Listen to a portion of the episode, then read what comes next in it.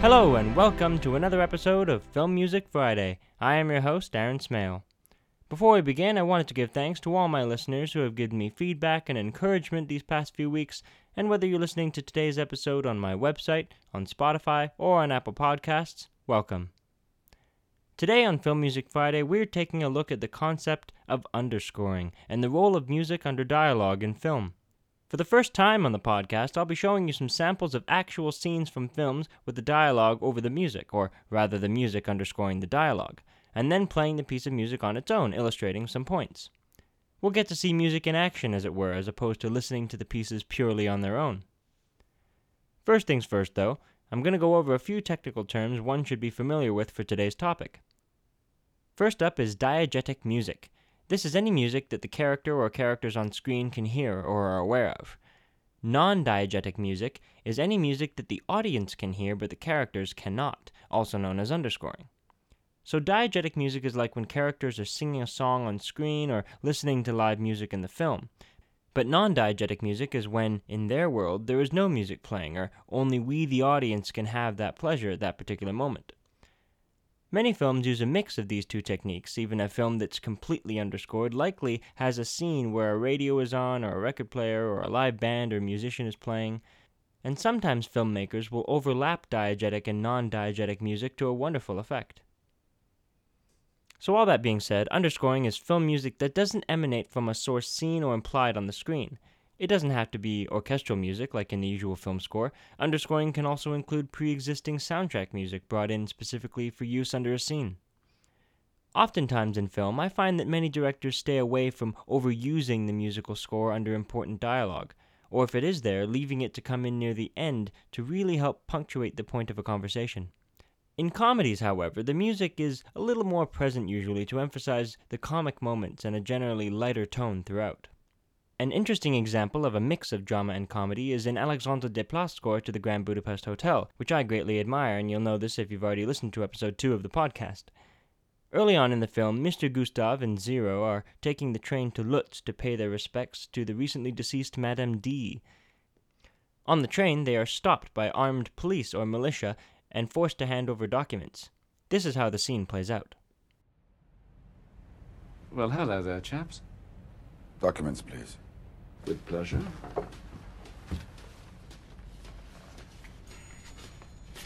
It's not a very flattering portrait, I'm afraid. I was once considered a great beauty. What's the F stand for? Fritz? Franz. Franz. I knew it! He's making a funny face. That's a migratory visa with stage three worker status, Franz, darling. He's with me. Come outside, please. Now, wait a minute. Sit down, Zero. His papers are in order. I cross-referenced them myself with the Bureau of Labor and Servitude. You can't arrest him simply because he's a bloody immigrant. He hasn't done anything wrong.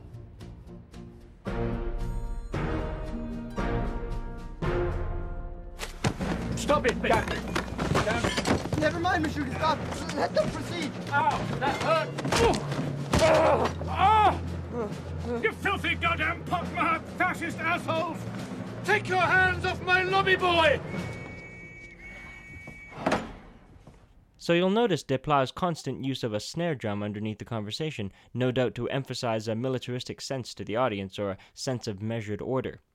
The heavier, well timed timpani sounds each occur with a look from one character to the other before they all get into a scuffle. Everything works out afterwards, and Mr. Gustave and Zero continue on their journey. This is the music cue on its own, titled The Daylight Express to Lutz.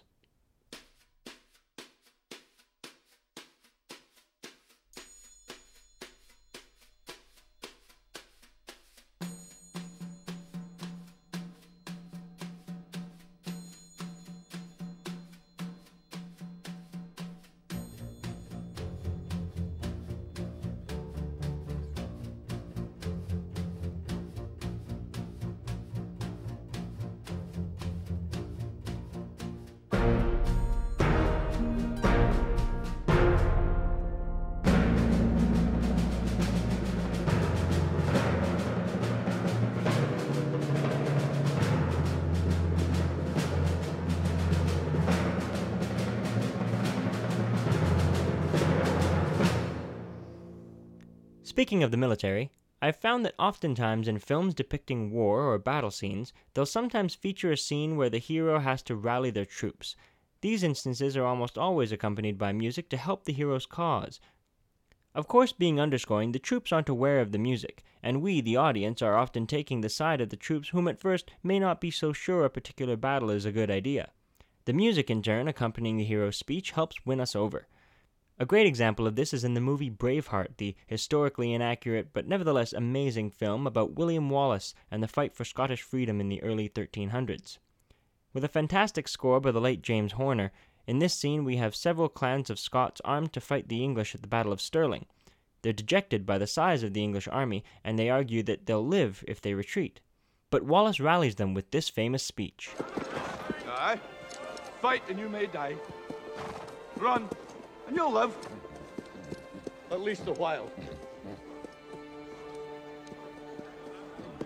And dying in your beds many years from now, would you be willing to trade all the days from this day to that for one chance, just one chance, to come back here and tell our enemies that they may take our lives, but they'll never take our freedom!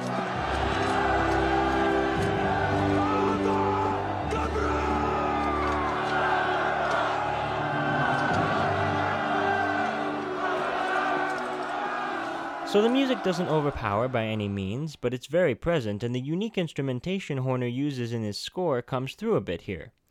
This is the music cue on its own, titled Sons of Scotland.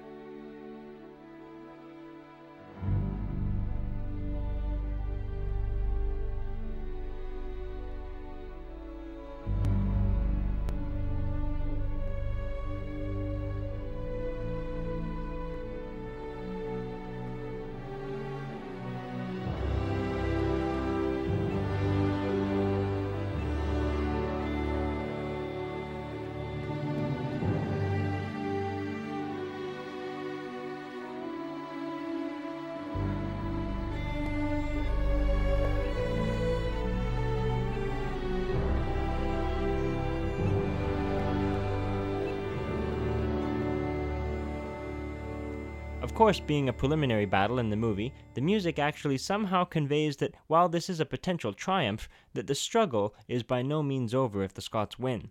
Not sure how else to put it other than that the music is exactly enough, you know? Another time we often see the presence of underscoring is at the end of movies, sort of as a sign that things are wrapping up, but also to punctuate the final points of a speech or conversation that will ultimately end the story like this example from the end of The Shawshank Redemption, scored by Thomas Newman, where Morgan Freeman's character Red is on his way to see his friend Andy Dufresne, who had famously escaped Shawshank Prison earlier in the film. Red himself is released on parole, but he willingly violates it as he explains in this touching last scene. For the second time in my life, I'm guilty of committing a crime. Parole violation course, I doubt they'll toss up any roadblocks for that. Not for an old crook like me. Fort Hancock, Texas, please. I find I'm so excited I can barely sit still or hold a thought in my head. I think it's the excitement only a free man can feel. A free man at the start of a long journey whose conclusion is uncertain. I hope I can make it across the border. I hope to see my friend and shake his hand. I hope the Pacific is as blue as it has been in my dreams.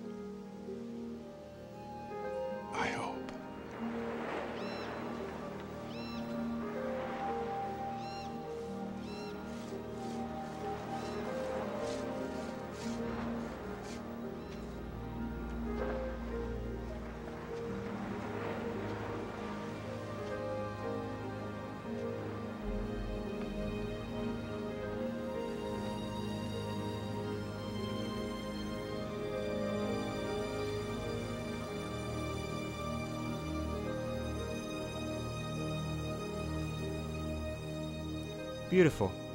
The ending, of course, that after Red says, I hope the Pacific is as blue as it has been in my dreams, I hope. We see Andy working on his boat on the beach, and Red walking towards him. Andy sees him, and the camera from far away pans out, and just before the music resolves, they embrace. For the majority of that scene, Newman plays with the same little melody in E flat major over and over, with other instruments underneath slowly building towards that last note finalizing or punctuating the story. It's satisfying. This is the cue on its own, titled So Was Red.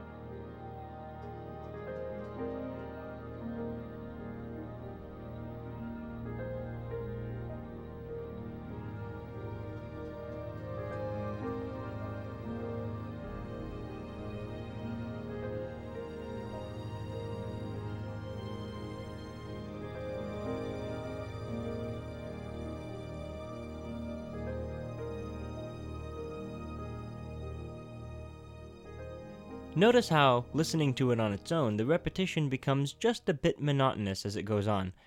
But as we heard in the scene, it fits just about perfectly with Red's monologue. This is a stylistic feature of Newman's music in the context of underscoring, as we saw with Horner's underneath the freedom speech from Braveheart. The music in these cues is exactly enough, no more, no less and with good reason, as the music at the end of the day in scenes like these is meant solely to support and encourage the audiences to feel, not to distract or pull focus from the on screen action or the spoken lines. It's interesting to see how some composers handle this when compared to others.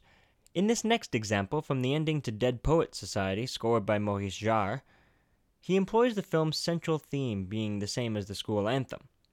It comes full circle here when, as Professor Keating's character, played by the late Robin Williams, is collecting his belongings from the classroom in which he no longer teaches, his students give him a fitting send off, much to the dismay of the head of school who orchestrated Keating's firing, now teaching his class.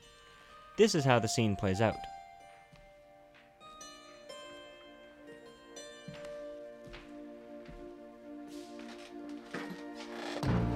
Captain, my captain. Sit down, Mr. Anderson. You hear me? Sit down. Sit down. This is your final warning, Anderson. How dare you? You hear me? Oh, Captain, my captain. Mr. Overstreet, I warn you. Sit down. Sit down. Sit down. All of you. I want you seated. Sit down. Leave, Mr. Keating.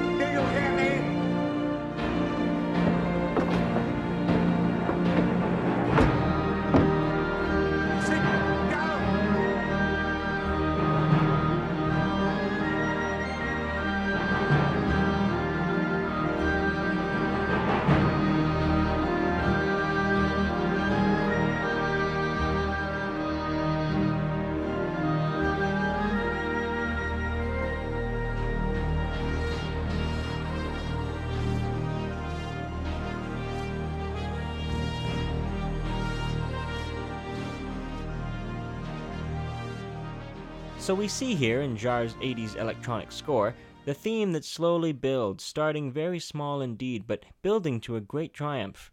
It is a very discernible melody, one that may well have stayed in the minds of audiences after they'd left the theater, which, in my mind, doesn't distract from the dialogue. Granted, the scene becomes mainly a visual spectacle as the students one by one stand on their desks to say goodbye, allowing for the music to take over. The piece of music itself is called Keating's Triumph.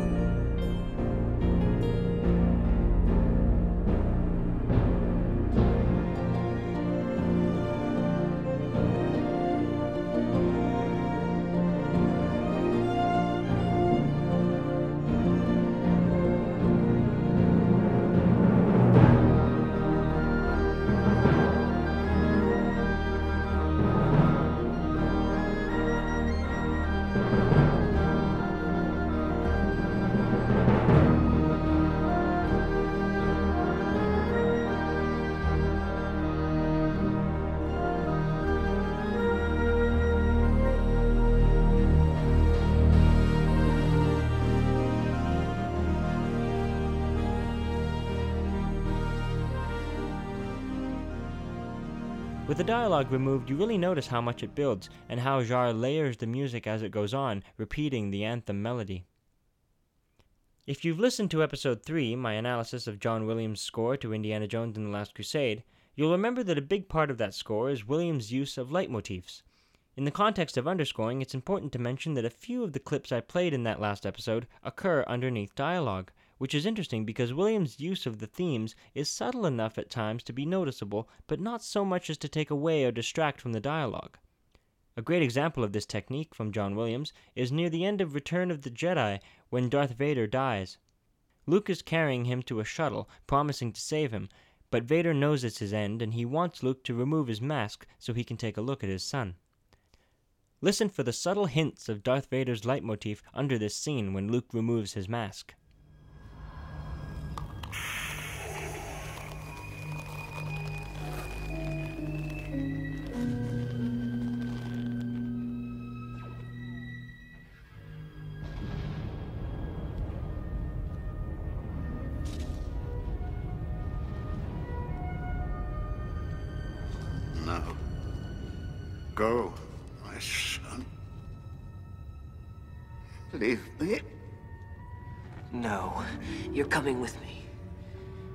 Leave you here. I've got to save you. You already have. Look, you were right. You were right about me. Tell your sister. You were right.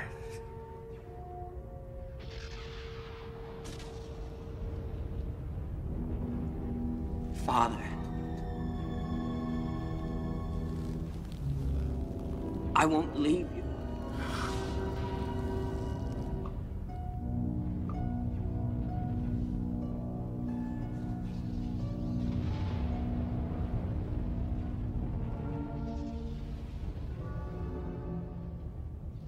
Williams plays the main bit of Vader's motif four times in that clip alone. Hmm, hmm, hmm, Each in a different key. So if you didn't catch them, this is the piece of music on its own.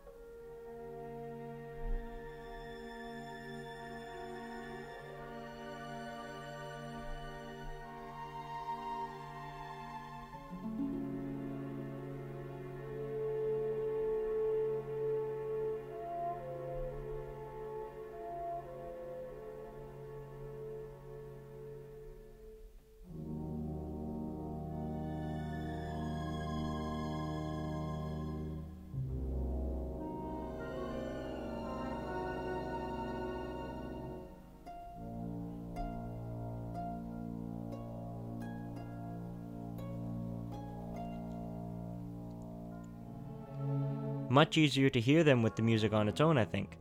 A simple and effective way to show the character's arc or changing circumstances. In his prime, obviously, Vader's theme is the Grand March we all know.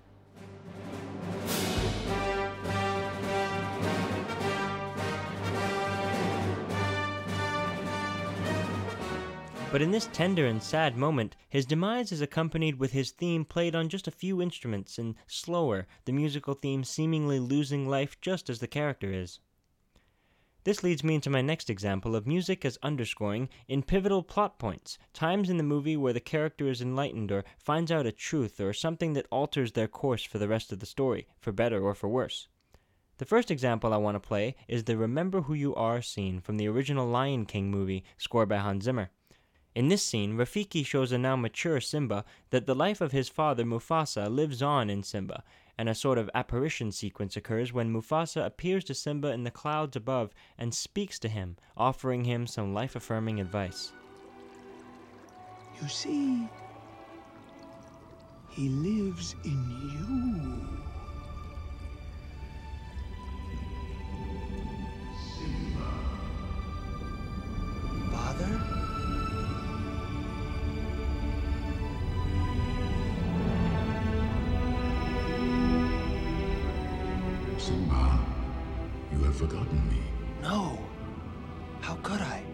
Forgotten who you are, and so forgotten me.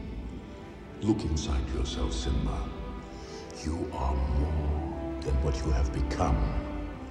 You must take your place in the circle of life. How can I go back? I'm not who I used to be. Remember who you are. You are my son and the one true king.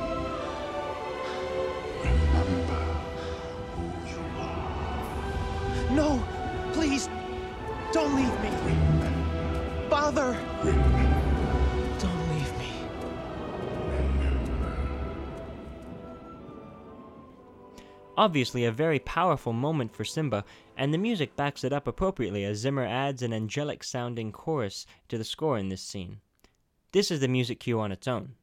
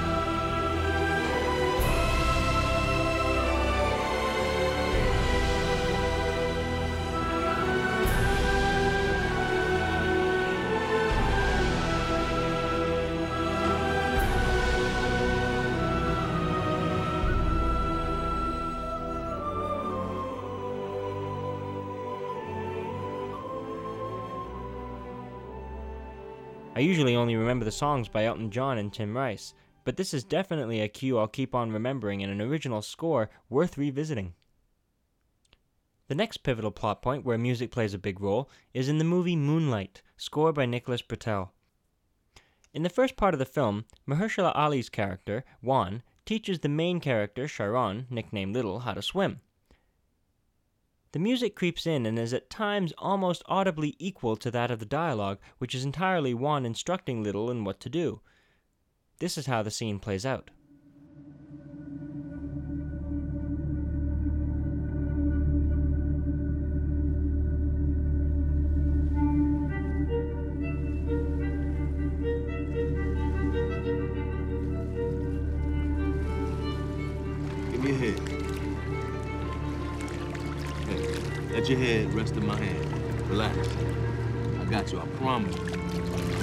go. Hey, man, I got you. There you go. 10 seconds. And that right there, you're in the middle of the world, man. That's good. Love.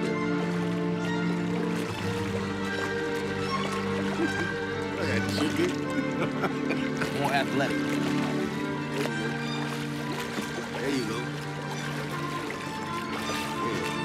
Yeah. I think you're ready. Think we got a swimmer. You wanna try? You ready to swim?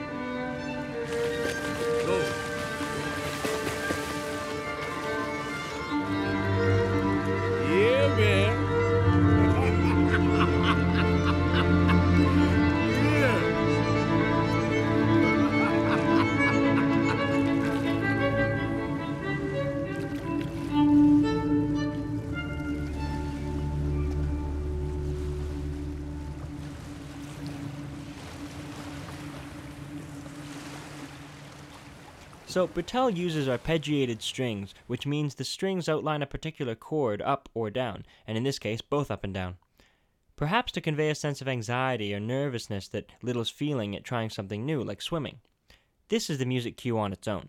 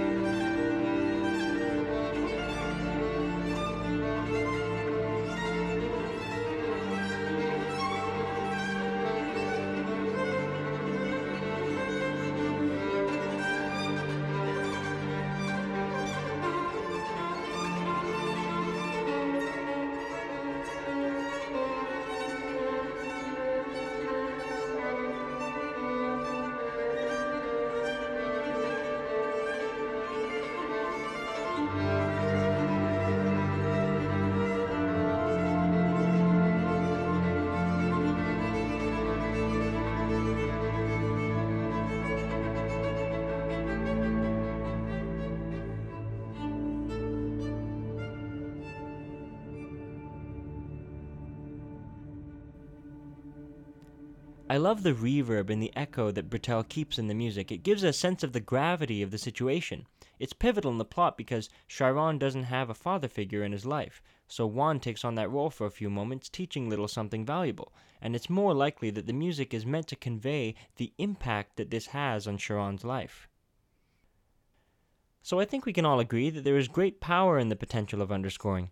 One of the main takeaways from this exploration is that underscoring not only sets or indicates the mood of a scene, but it also has the power to uplift the scene and to encourage audiences to feel, to indulge in the emotion of a scene. You know, my dad asked me a question recently I think could be relevant here.